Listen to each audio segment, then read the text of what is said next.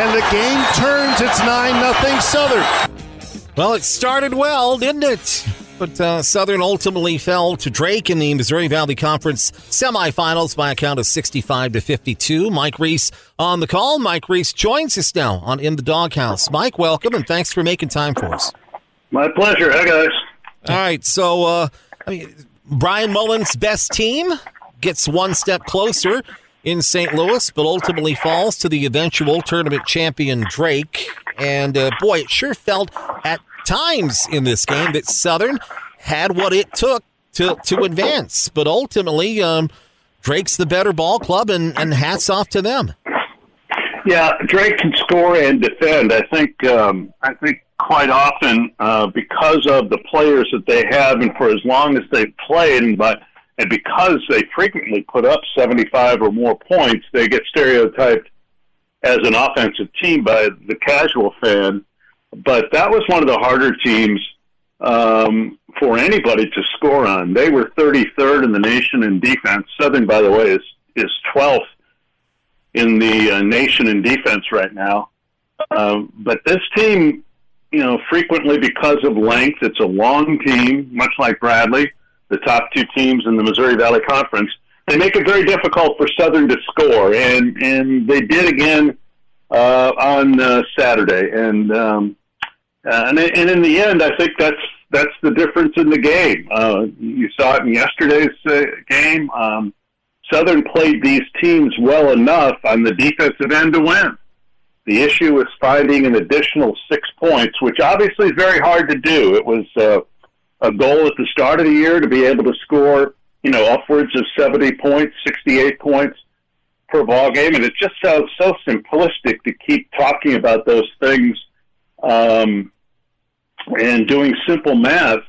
But really, when you watch Mullins' program over the last two years, you know the genesis of the program was when he played, and he's trying to follow pretty much the same model uh, the simple math still works, and they just can't get to that point where they find what seems to be so simple. Can you find six more points? And and consistently they couldn't, and so they ended up in that uh, 64, 65 range, which you know isn't enough, or well, 60 range, uh, frequently against Drake and Bradley, and that's just not enough. There seems to be uh, uh, a line, uh, I guess, of diminishing returns, so to speak uh, to where you sacrifice offense for defense. But I don't feel like this particular club was constructed to sacrifice offense for defense. It just seemed like in key moments against the best teams, they were able to exploit the fact that we needed one more scorer on the floor. Yeah, uh, or needed more points from the top two scorers. Um, you know, I, I hear that a lot about Southern's team, and, and that you know, gosh, if they could just get the number uh, a third consistent scorer, uh, and that would be 12 to 14 points per game from somebody because they had a bunch of guys with uh, eight, seven, and six. And so, could Johnson get um, could Johnson get six more himself? I, you know, I it, it's okay for for Domask to get two more. It's okay for Lance to get four more it's okay for Lance to have more consistent offensive games, uh, other than the uh, rather than the streakiness that he's become known for. And it's a little bit frustrating, I think, for Jones this season because he became a better free throw shooter, and um, but yet his other shots didn't fall as well, and frequently uh, you could argue that uh, that he didn't take good shots. And um, you could Southern, you know, really relied on him uh, to, um, you know, to be on more than he could be on. If he if he scored as frequently, if he scored his average, really, Paxton, and as frequently as Domask scored his, Southern would have had a handful more wins and, and perhaps uh, could have finished a, a little higher in the standings and maybe threatened the title one more week. Um, so, you know, it's uh, the program took a step this season. In 2023, people want steps a lot quicker. Uh, they want results in three years, not five. Uh, Mullins never promised three years. He never promised five years, really. He did promise building a program, um, quote unquote, the right way, and uh, that means building by developing players and um, having them stay multiple years. He ended up having one of the older teams in the league uh, that wasn't good enough to beat the oldest team in the league, as it as it turned out, uh, Drake. And so Southern, if everybody stays, um, will have uh, the oldest team in the league next year. And will that be enough? What will the next step be, or do they need to rely? The same question will be there about next year's team, especially if the roster is, you know, ninety percent the same as it is uh, right now, and that is, can they can they find more points? But he's he's promised to do it the quote unquote right way, and that way is not um, that's not quick. That's why he ended up with a six year contract, five years to start with, and then he got one year back after the first year, was to allow him the security of uh, of the time to get that uh, done. And so uh, it certainly is following that course, and he finally got a first uh, he's got a Friday win, uh, a quarterfinal round win. Um, wanted more, but we'll have to settle for that this season. And uh, next year, I would think the goal would have to be to the championship game, if not win it. Hey, Mike, uh, do you feel that the build of the roster reached its ceiling uh, this year, or is there potential for more, especially if you do get some of those guys uh, that you're not sure if they're going to be back next year? If you get them back, do you think that there's still more room to grow for them and for the construction of how this roster is, or do they need to maybe pivot and go a different direction for how this roster is constructed? No, I think they're headed for disaster if they pivot and go elsewhere. Um, Matt, I you know if all of a sudden guys uh, blow out of here, including um, the top players, uh, Domask and Jones, and then let's say uh, some of the freshmen and sophomores leave, then he has no choice but to pivot and uh, and and change the roster. But that doesn't mean the makeup. Um, will be much different, if different at all, in terms of character, in terms of strength, in terms of um, uh, basketball IQ, in in terms of all of the qualities that you see in Southern's players now. Uh, whether their names are uh, Jones or Smith, I think they largely will be the same. Now, uh, he's like everybody else. He wants the uh, he wants the six six wing whose arms stretch from free free throw line to free throw line who can be a 20 point per game scorer. Wouldn't that look great uh, on the ball club now? Um, but to get that person before that person is established, uh, be that person a JUCO or be that a transfer, I don't think Southern is a haven for that player. I think it's going to be the player like a Kennard Davis in uh, at Vashon in St. Louis. Mm-hmm uh, does that person uh, become a scorer? Does uh, does that player does that person become a factor next year? We have seen in his transfers that there are going to be guys with multiple years for the most part. There are going to be guys who can probably be coached up on defense. There are going to be guys who uh, can pass, dribble, and shoot. And uh, eventually, the focus will turn on being of being projected to be able to shoot to actually being able to shoot and get that in the upper 40 range. They're just desperate for that too. And um, I think the existing roster can score more points, but I thought that after last year too. I think the guys down the line, having watched practice quite a bit, uh, Horniker, Ebube, Ferguson, I, I think those guys can score and um, Southern can use more of that. And they have been indoctrinated into the system, and they have seen what he emphasizes and what he doesn't emphasize. And it seems like they fit right now. But how do you really know about 18 and 19 years old? Year old. I think there's a common worry among fans who um, think that you ought to play those guys in an effort uh, to get them to stay. I think the type of character players that Mullins recruits, if I'm reading uh, and know the players the way I think I know the players, and I could be totally wrong, admittedly, but I don't think the players respond just to that. I think that token playing time would not necessarily mean that a guy would play. and would stay. I just I don't I just don't see that. I think it's the development and practice. Do they see their role? Players know. Troy D'Amico knows going forward what his role is going to be on the ball club, and um, and so I think that I think that how they feel about how they are treated now in terms of their involvement in the ball club and how they see the club going forward. Who else are they recruiting? Who are they hosting when Southern brings recruits in? They get an idea what the program is going forward, and I think that matters the most to them. And I think they can score, but I don't think Southern will be a different looking, different playing, different tempos or style of of team going forward. Um, now, if if all of a sudden half the roster has to change, which has not been, which has not happened in Mullins's four years here.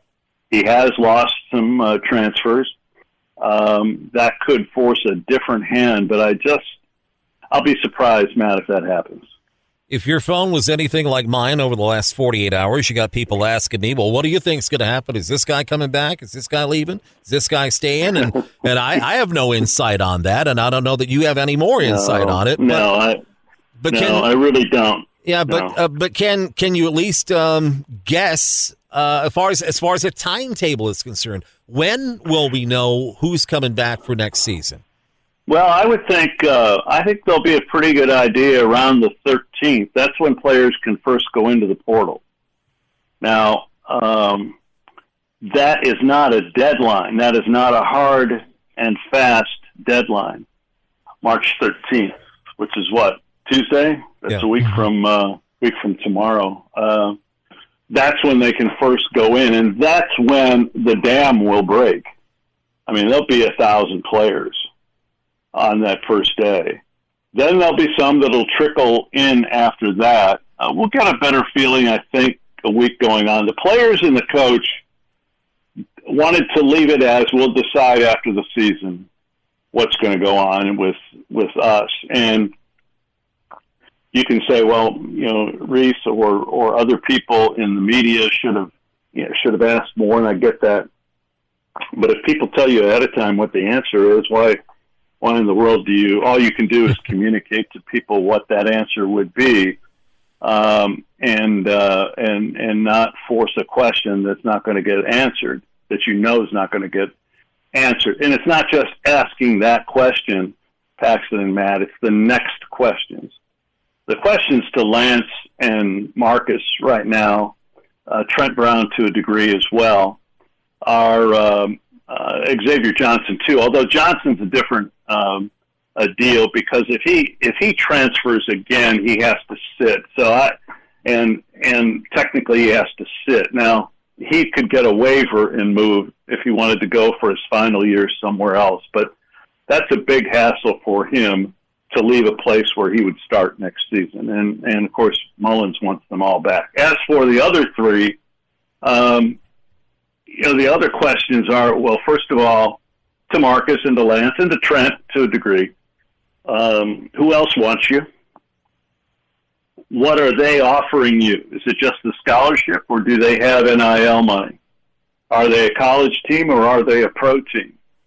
Um, what's important to you? um, both uh, Marcus especially and Lance also to a degree uh, have some excellent um, have excellent standing in a lot of the records. Domask can be the all-time leading scorer. Is that important to him? Um, they're not satisfied by where they are winning wise. It was crucial for Domask to get his first tournament win. He hadn't been part of any win on the floor until in the tournament until Friday. So, you know, some of these guys, while they played a ton of games, are babies in terms of team accomplishments.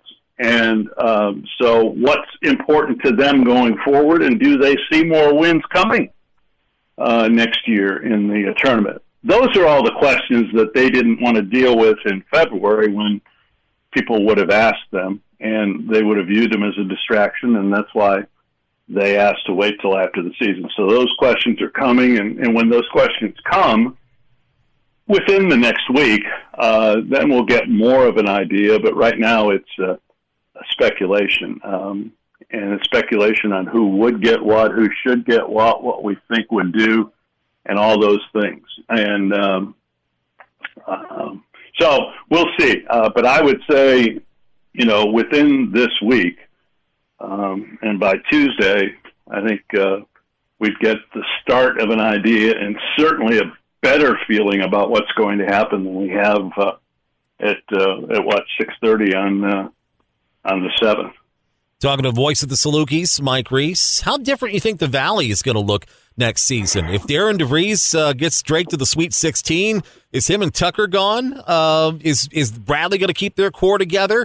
How much better can can Indiana State and Belmont and surely UNI is going to bounce back? I would never bet against Ben Jacobson. What do you think?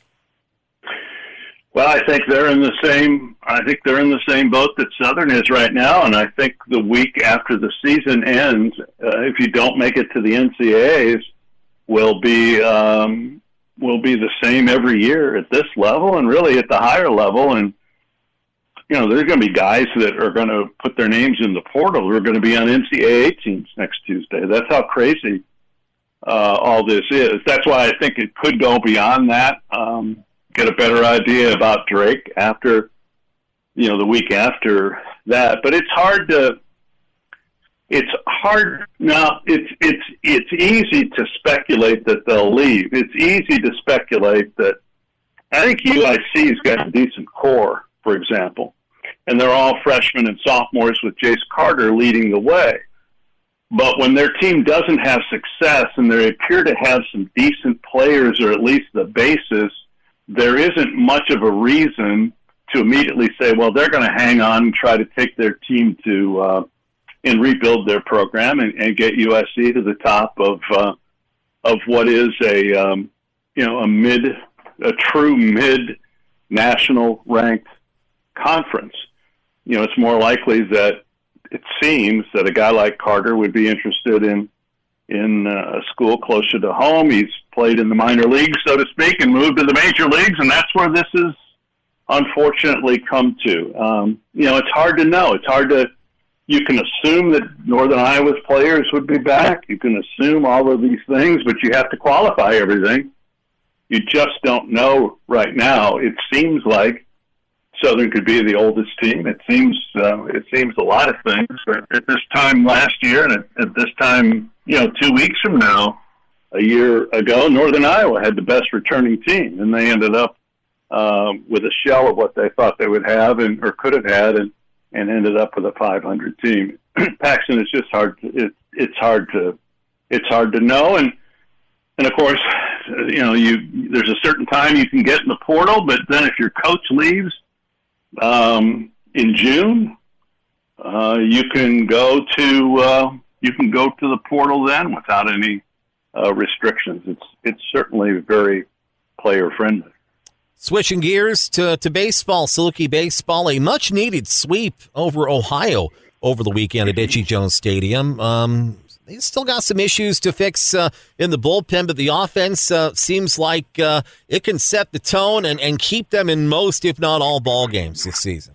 Well, the the, uh, the offense has been uh, there for you know every game as expected. I, I think it's it's harder for Tabor Rog this year than it was a year ago. He had three hits in one game over the weekend and three hits total in the other two games. So it's not like he's not doing anything, but it's not the success that he saw a year ago. But he's being picked up by his teammates, and eventually those teammates will gain some focus by opponents as scouting reports uh, get uh, get moved around and um, eventually Rog will uh, will get going. And and over the weekend, the biggest thing that changed was they really got excuse me two and a half strong starts. Uh, Chapman uh, had five strong innings uh, in the uh, opener against Ohio, then struggled in the sixth, and the bullpen uh, struggled. But after that, Paul uh, Bonzani uh, pitched six and a third uh, innings of strong uh, of, of strong work. And Easton Dermody uh, in game two on Saturday pitched seven innings of five hit shutout baseball. They hadn't gotten that, uh, fellas, in the first um, two weeks of the season. So that was a strong step for them. And uh, now the uh, the next issue is getting consistency out of the bullpen. Steidl, for example, had a good inning, then a bad inning, and uh, and Tanner Lewis cleaned it up uh, on Sunday in the series finale. So there are some histrionics from the bullpen coming on right now that haven't been settled yet. But the pitching took a, a much needed step in the right direction. I think they even had the uh, the staff a little bit, the coaching staff a little bit shaken at the the slow start. The, just a collective number of players or pitchers that got off to uh, slow starts. So certainly not off to a slow start uh, on offense, to be sure. It looks like it's going to be another home run record-setting team. Maybe not individually, but certainly as a team. And uh, no problem with the defense, leading the nation in double plays with 20 so far uh, yeah. this season. So uh, the um, they commit a few more errors than I think anybody's comfortable with, which extends some innings. But you're right with those double plays. That's one of the ways that you minimize that. Yeah. Uh, SIU Edwardsville coming to the itch uh, tomorrow, and uh, other way around. Other way around. Oh, it's at uh, at Edwardsville. Okay. At the E. All C will be at the E at uh, three bells with yours truly on the call. All right, and uh, big big hats off to Mike Trude for uh, filling yeah. and calling those Ohio games uh, over the weekend. Yes. And uh, so. Uh, yes, if I wore a hat, I would tip it. Yeah. All right. well, uh, so how, how, many how many seasons uh, was this uh, for for basketball? I've I've lost count of my own personal. Um, in uh, I think I'm at 14 or 15. I don't know where you're at uh, at this point. 44. This uh, basketball I've completed 44, 1,300 games, over 1,300 games. So uh, it, it's a fun. It was a fun ball club to be around. It, it's not often uh, where, um, you know, what's the percentage of the players that you like on the team? Right? So, well, I like them all, um, but um, usually you got a couple guys that you really don't care if you ever talk to, and um, that's not the case with this team, and and that all goes to the top. Um, Mullins is to a fault um, obsessive um, about the character of the players that that he brings in, and um, and I think that that's for a number of reasons. And the most important one is you have to know who you can coach versus who you wish you could coach. And he knows who he can coach, and he's got to find one or two more that can do a little bit more on the offensive end than what he's recruited to this point. And that's possible. And um, he's confident that he will hit on it and that his way will work. And I think that he feels like that this season validated, validated that in part because uh, they got that quarterfinal round. Now they've got to find a way to get past the next two or maintain the same and don't have to beat teams with 24 and 25 year olds on them. Yeah, yeah. know, that's the, that's the, uh, that's the thing, and that's the puzzle, and that's what's fascinating. Uh, he's adamant that it can that it can work. In private conversations, he wants to an emotional uh, an emotional moment to an emotional position. He wants it that bad to be the one to take Southern back to the NCAAs. He um, is very proud of what happened to the program when he played here, especially his first two years before the injury set in. He knows what basketball can be like here. He knows that everybody tasted a little bit this season. He knows that most people have no idea what bas- basketball can be like here because for crying out loud, it's been since 2007. So, um, but the only time he really shows his ego any kind of an ego is when he shares with you, I want in the worst way to take this place back to the NCAAs. And, um, and he's going to do it the way he's comfortable doing it because he's seen it when coaches have tried to coach guys that they can't coach in hopes of getting it done. We're going to see now, and and look, next year's the fifth year. We're going to have to. We'll see uh, if the fruits of this pursuit, his dogged pursuit for it, pays off with an NCAA berth. Right.